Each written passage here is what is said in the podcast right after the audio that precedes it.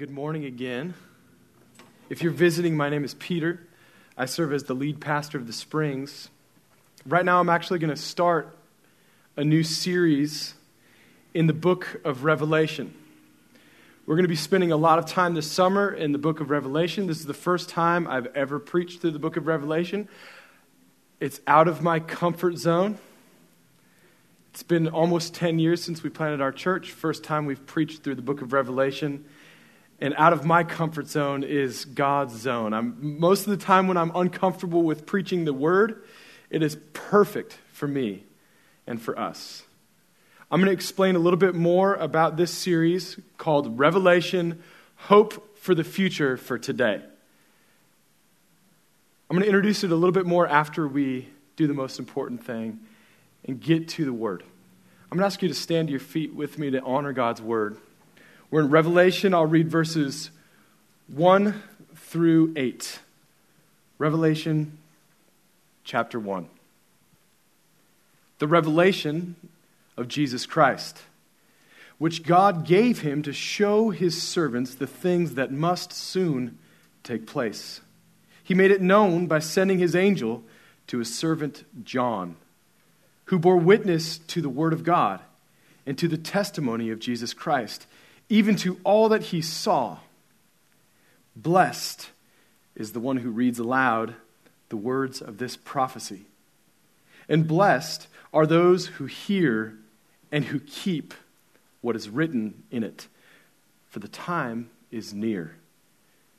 John, to the seven churches that are in Asia, grace to you and peace from him who is and who was and who is to come, and from the seven spirits who are before his throne, and from Jesus Christ, the faithful witness, the firstborn of the dead, and the ruler of the kings on earth. To him who loves us and has freed us from our sins by his blood, and made us a kingdom, priests to his God and Father, to him be glory and dominion forever and ever. Amen. Behold, he is coming with the clouds, and every eye will see him, even those who pierced him, and all tribes of the earth will wail on account of him. Even so, amen. I am the Alpha and the Omega, says the Lord God, who is, and who was, and who is to come, the Almighty. The word of the Lord. Y'all can be seated as we pray. Thank you, God. Would you pray with me? Lord, please add a blessing to the reading of your word, just like you stated in your word. But a blessing that's beyond our understanding or my words. Left to ourselves, God, all of us in this room tend to spin with different anxieties about today and worries about tomorrow. And some of us cope with it in different ways, whether digital or otherwise. Some of us cope with it in destructive ways, and some of us cope with our anxieties with, with a veil of productivity. But all of us need to be rescued from our anxieties and from ourselves, whether we know it or not, by you, God. And so I'm asking that you would take this time to sweep us up into who you are and who you've been and who you always will be, so that our today may be most unwasted and our hope for tomorrow will be more sure. I pray this in your name. Amen. As I said, we're going to spend most of our summer in the book of Revelation. We're doing a series in tandem with our sister church in Austin, Mosaic. Uh, Mosaic is the church that planted our church almost 10 years ago. Uh, the church that's also an Every Nation church, like we are, part of the, the ministry Every Nation. And a church that we've been increasingly gl- growing closer to in the last several years. Now, I'm going to work through chapter 1 of Revelation for two weeks. And then uh, on the 24th, at the end of this month, Pastor Morgan, the lead pastor for Mosaic, is going to come down and take us through chapter 2 and beyond. Uh, you don't want to miss that. So here we go with chapter 1. As I work through our, these eight verses, I have one big idea that helps guide my thoughts for how I want to preach through this text. So here goes. The big idea is that our greatest hope for today and tomorrow is found in who God is, who He was, and who He always will be. Our greatest hope for today and for tomorrow is found in who God is, which is who He was and who He always will be. I'm going to develop this big idea by spending half of my time from this text in a way that gives us context for why we're doing this this summer. I think these first eight verses give introduction to the whole book that puts in perspective why we need a hope for tomorrow and today that's based in who God is. And we can see this powerfully in the peace and grace and blessing that's spoken of in these eight verses. The next half of my time, I want to actually spend developing a particular part of who God is as revealed in these eight verses. So here we go. A little introduction about Revelation. You know, when John wrote the letter on the island of Patmos, he didn't give it a title. Giving letters or books titles is something that we've been doing for the last four or five hundred years. Pretty consistently in English, the title of this letter written by John has been Revelation, singular. John's revelation. Now, the first word is the word revelation. So I'm sure where you can figure out where that, that name of the book came from. Super creative.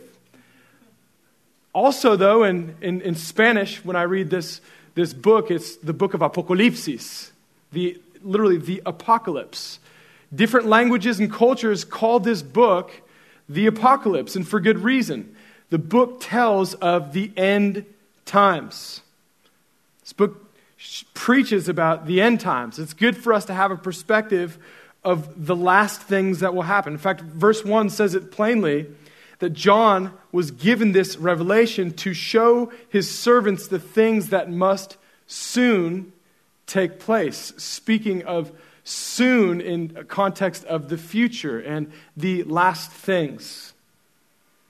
And then in verse 4, it talks about grace and peace being something that is distributed with this message of future things.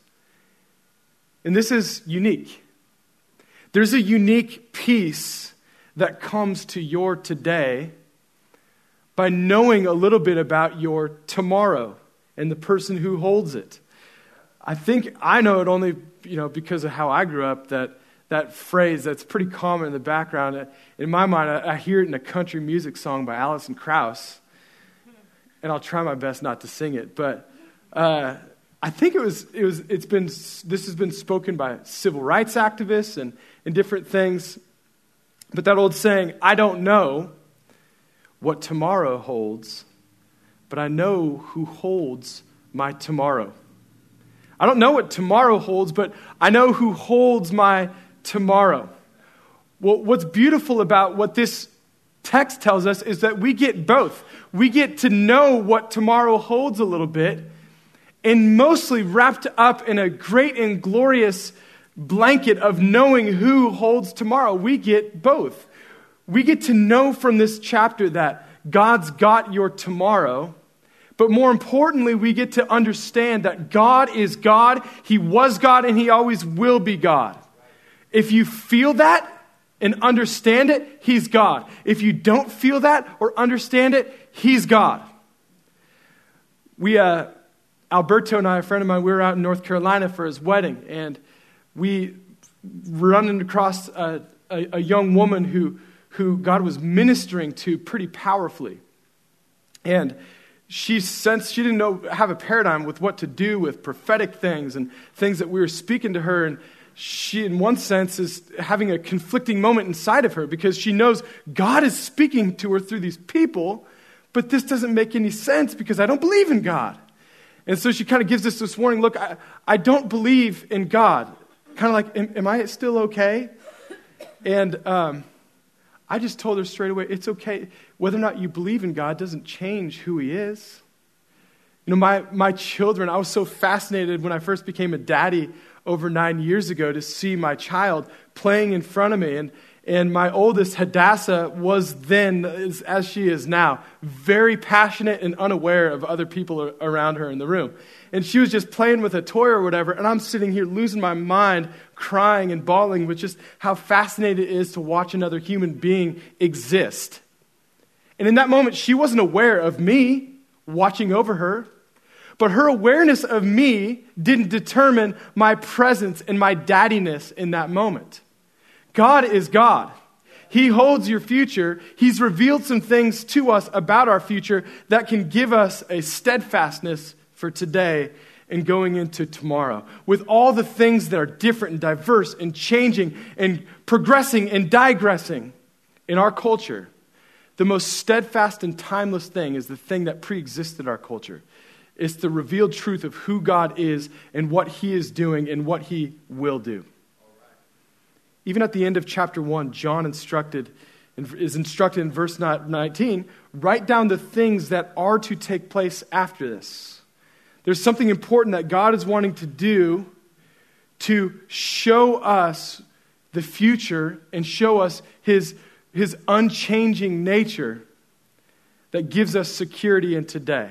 He wants us to know a few things about the future that gives us an ability to live earnestly and, and live unwasted lives today.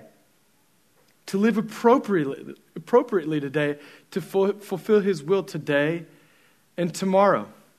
Some of y'all here are people that read novels and you, you'll skim to the end before you start get into it too much just to make sure it has a happy ending.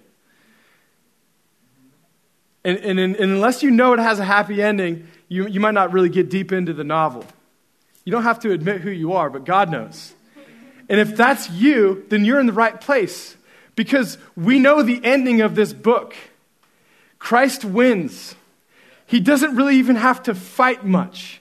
His greatest fight was on the cross when he said, It is finished. It meant that it is finished. He opened up a way for us to be forgiven of sin and have eternal life with him. In this stage of life that we live in, where the church continues to grow, even as we're being purified, the victory is overwhelming. The fight is here with us, but we grow, and our glorious God is doing things unto the end where he wins it's already been scripted by him, and he tells us this. So, how much more peacefully, productively, and powerfully can we live today knowing the end is already written? There's a unique peace that comes from knowing the God who is and what he does. Even knowing the hard things about tomorrow helps me to live appropriately today.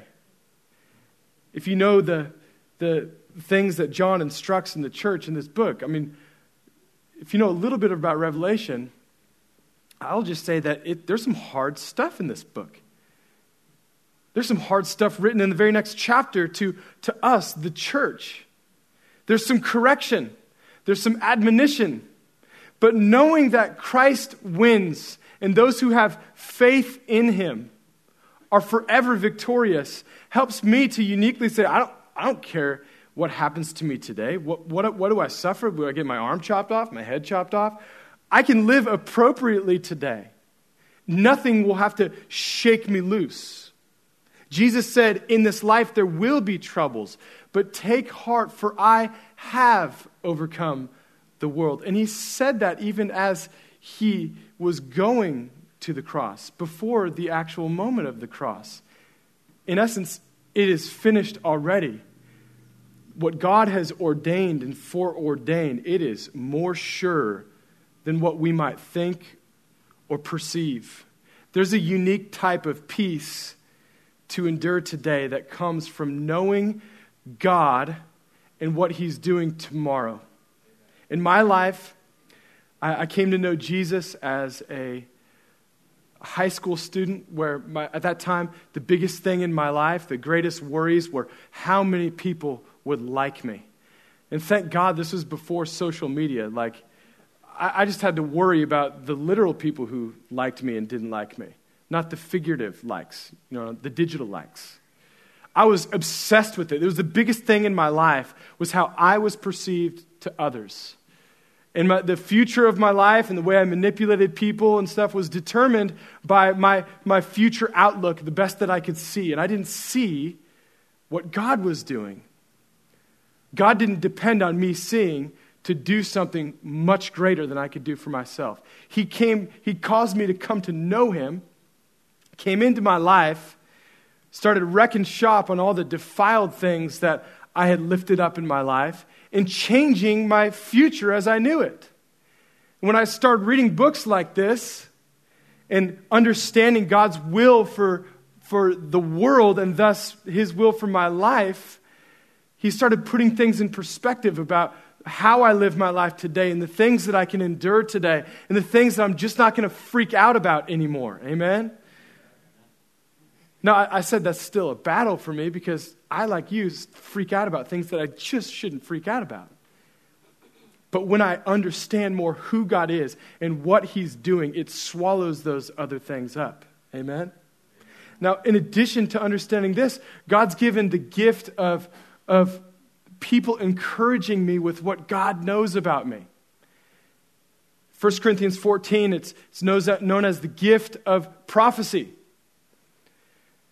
What we know from Revelation in this chapter, and especially the end of the chapter, is prophecy isn't only telling of future things, but it's telling of things as they are beyond what we see. That's why in the, in the chapters 2 and 3, when it speaks to the churches, behold, you, you, you think this way, but there's a deeper thing to what's happening here. There's, there's a spirit of Jezebel to one of the churches. There's a, there's a this happening. That. God sees deeper into your life than you see today. He sees your present more clearly than you see it, and He sees your future. And even though you might not see things, and we might be up and down and changing and back and forth, He's always the same.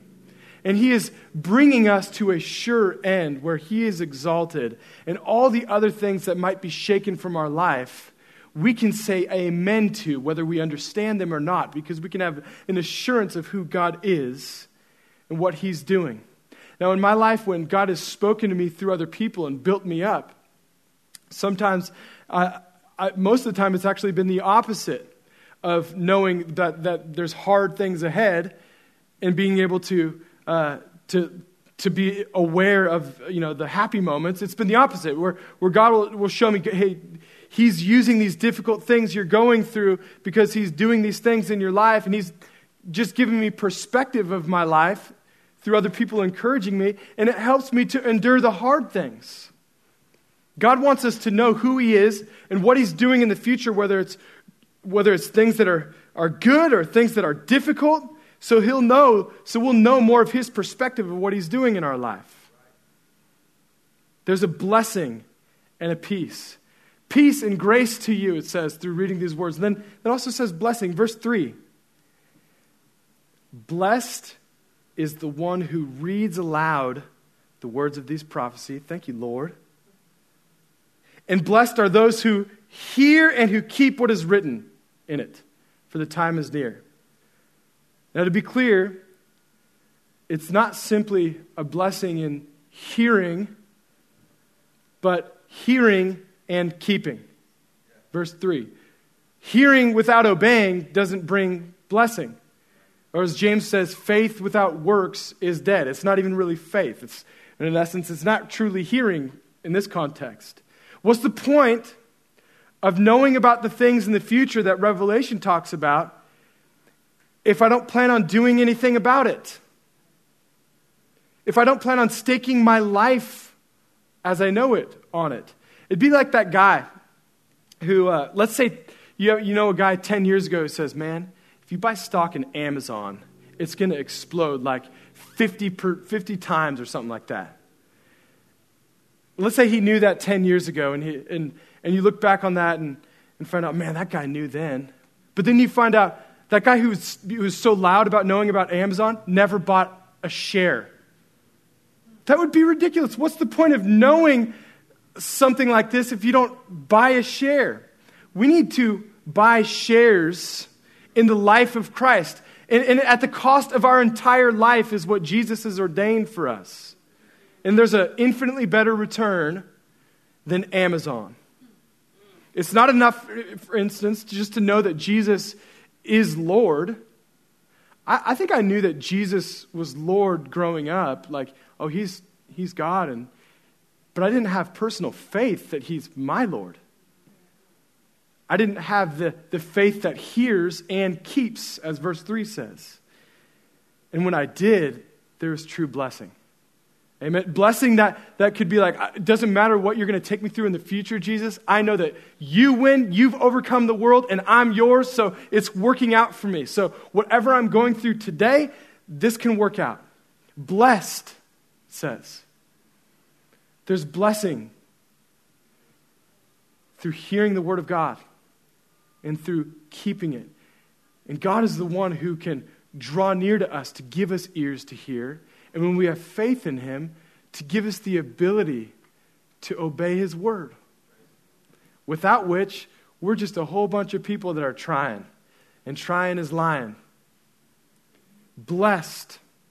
Now, contextually, too, blessed is a strange word used here because when I look through the rest of Revelation here, there, there's a lot of hard things, as I've said. So the fact that he would use blessing here to me seems a bit strange. Because most of what follows, especially for the church, is correction, uh, it's admonition, it's warnings about future things. So it's strange that it says, Blessed are those who hear these things. But let me illustrate this. My child, my three year old, yesterday, we warned her don't jump in the pool. Without, we, there's no adults over there at the pool. Don't go near the pool. And she jumped in the pool, and we took her out and corrected her and disciplined her and warned her. What were we doing? We were blessing her. We were blessing her. Did she understand it? No. It doesn't matter if she understands that we were blessing her because we were. I'll give you another illustration. This one's a little harder on me, but uh, over the last four or five years, in our board meetings, I would bring ideas to our board of oversight in our church that has uh, true governance over this church. In our annual meetings, often I'll be like, all right, here's what we're going to do. We're going to do this, and we're going to do that, and here's how we're going to use our money for this. And oftentimes, members of the board, especially uh, Morgan Stevens, who's a part of our, our Mosaic church, our leader there, he's, he has come up against my will on two or three different occasions. And why? To bless us. And he'd be like, Well, you know, I don't think this is wise. We don't need to do this. And every time he's been right, and I'll go back like six months later and be like, Morgan, man, what if, what if you wouldn't have stood up to me in that board meeting, man? We'd be hurting right now. I'd have made an even dumber decision or something like that.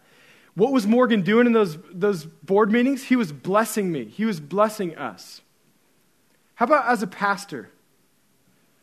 As a pastor and as a friend, and as someone who's made my own stupid decisions, I'll meet with the con- congregants, friends, and, and I'll hear things like, okay, here's what I'm going to do with my life, or, or this relationship, or, or this thing, and, and this is my plan.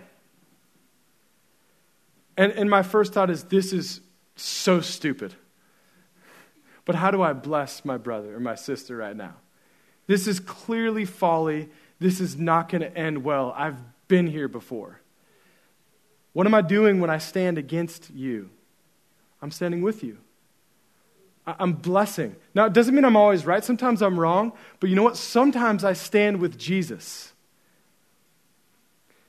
And Jesus, when he stands against us, is always right. He always wants to bless us and not curse us, to prosper us and not harm us. And sometimes his blessing is very severe. So when he tells us, here's what's in the future, know that some of these things are hard things, some of these things are, are beautiful, victorious things, But all of these things are glorious things because I am and I was and I always will be who I am and was and always will be. And you are mine. And the other thing that doesn't change is my regard toward you. Our greatest hope for today and tomorrow is found in who God is and who He was and who He always will be. Over the next two weeks, I want to draw out particular attributes of who God is that we see in chapter 1 of Revelation. Next week, I'll have three attributes that I see the, from the end of chapter 1. Ways that we can understand who God is and therefore know whatever I'm going through or whatever I perceive happening in the world around me, I have a greater understanding of who God always will be. Now, the first attribute that I see from our, our text, one major attribute that I just want to spend our last few moments on, is that God is and was and always will be unchanging. Unchanging. I'm going to get to other attributes next week, but let's dig deeper into verse 4 and 5. John to the seven churches that are in Asia, grace to you and peace from he who is and who was and who is to come. God is, has always been, and always will be unchanging. He is Father, Son, and Holy Spirit. This is the doctrine of immutability that God is immutable, He is unchanging. You can't change Him. We can perceive Jesus to be a certain way, but that doesn't change who Jesus is. He's unchanging. When your circumstances change, when you're laid off of your job, when your hormones change, when you're young or when you're old, when your boyfriend calls a quits or your spouse fails, when your student loan debt seems like this big mountain, or your retirement doesn't. When your emotional life or your physical health is an outright roller coaster. When your nation runs after one God and then another God, and then we're progressing, but now we're digressing, but we're progressing, you can know that God doesn't progress because he's never needed to.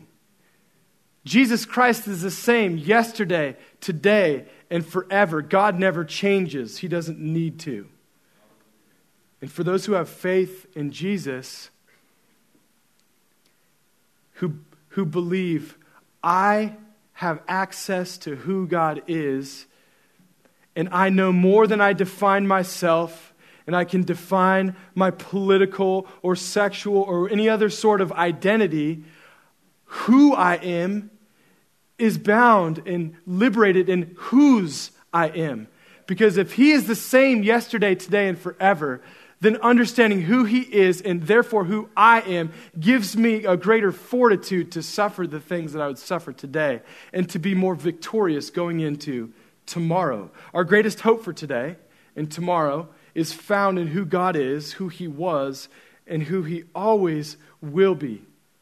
The other thing about God that is unchanging is his regard for those who have faith in him. He's never changing in his love for you, his regard for you. When you fail, he doesn't see you as a failure, he sees you as a child that's covered by his blood. When you succeed, he doesn't, he doesn't go, go after you like, oh man, now I love him now. He says, that's my child who's covered by my blood. His regard for you is unchanging. Verse 8, he gets repetitive. Jesus, I believe, is speaking this and saying, I am the Alpha and the Omega, which means the beginning and the end, who is and who was and who is to come, the Almighty. You may feel high on life or down in the dumps, but Jesus is always on his throne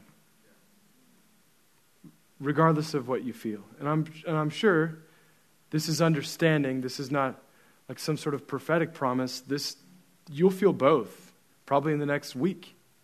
high on life or down in the dumps. And Jesus never changes. That is our greatest hope and our greatest peace. God is unchanging. In fact, verse Revelation 13, you don't have to turn there, but it says something strange about Jesus' death that underlines the unchanging nature of, of God. Revelation 13, 8 says that Jesus will rescue those whose names are written in the book of life of the Lamb slain from the foundation of the world. Jesus will rescue in the last days, in the future, people from the lies of the enemy. Lies that seep into the church, lies that seep into families, lies that sleep, seep into nations. All those other things will crumble, but the people who have faith in Jesus will not crumble because our names are written in a book that can never be burned. Whose book? The book of the Lamb that was slain from the foundation of the world. Now, this is strange. Jesus is the Lamb slain from the foundation of the world, was the Lamb slain from the foundation of the world, and always will be the Lamb slain from the foundation of the world. In fact, forever and ever we will cry, Holy, holy, holy is the Lamb that takes away the sin of the world. He always was even before he was sinned against, Jesus is the Lamb. This is a mysterious truth. He doesn't change. Even before he was sinned against, he's always been the lamb slain. You need to know that, that Jesus' plan to go to the cross was not some, some, you know, like, oh, let me, oops, I got to go like fix this thing because these people that I created are sinning now. So I guess I got a plan B. Here we go. No, that's not what happened.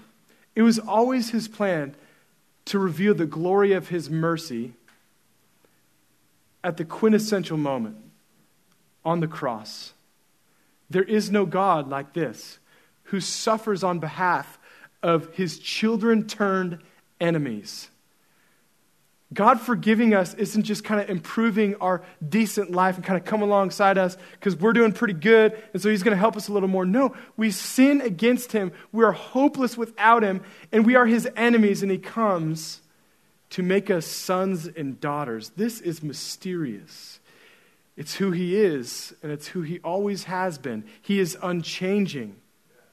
Verse 7 Every, he is coming with the clouds. Every eye will see him, even those who pierced him. And all the tribes will wail on account of him. Even so, amen. This wail, this word wail here, is not like a happy type of crying. Uh, it's, it is a regretful, mournful wailing that's used in the word and even in the context. Christ is who he always has been. And there will be a moment where people will see, okay, in contrast with who he is, all these other things that I've worried about, I'm mourning myself and why I would do that. Now, some who will wail will wail for their misunderstanding, for rejecting the Savior and will be rejected forever. And this, I fear, uh, is, is a, a moment of finality for some. Others will wail in a way that functions more like a purging. Like, I am yours, and yet there remain all these other worries that I haven't vanquished yet and, and I wail in seeing more and more of who He is. My prayer is that more of that wailing and that groaning with the Spirit can happen before the last day for us, church. But there will be a moment where the, the wailing functions like as a purging, that anything that can't eternally rejoice with purity in who Jesus is and who He always has been and will be has to get out.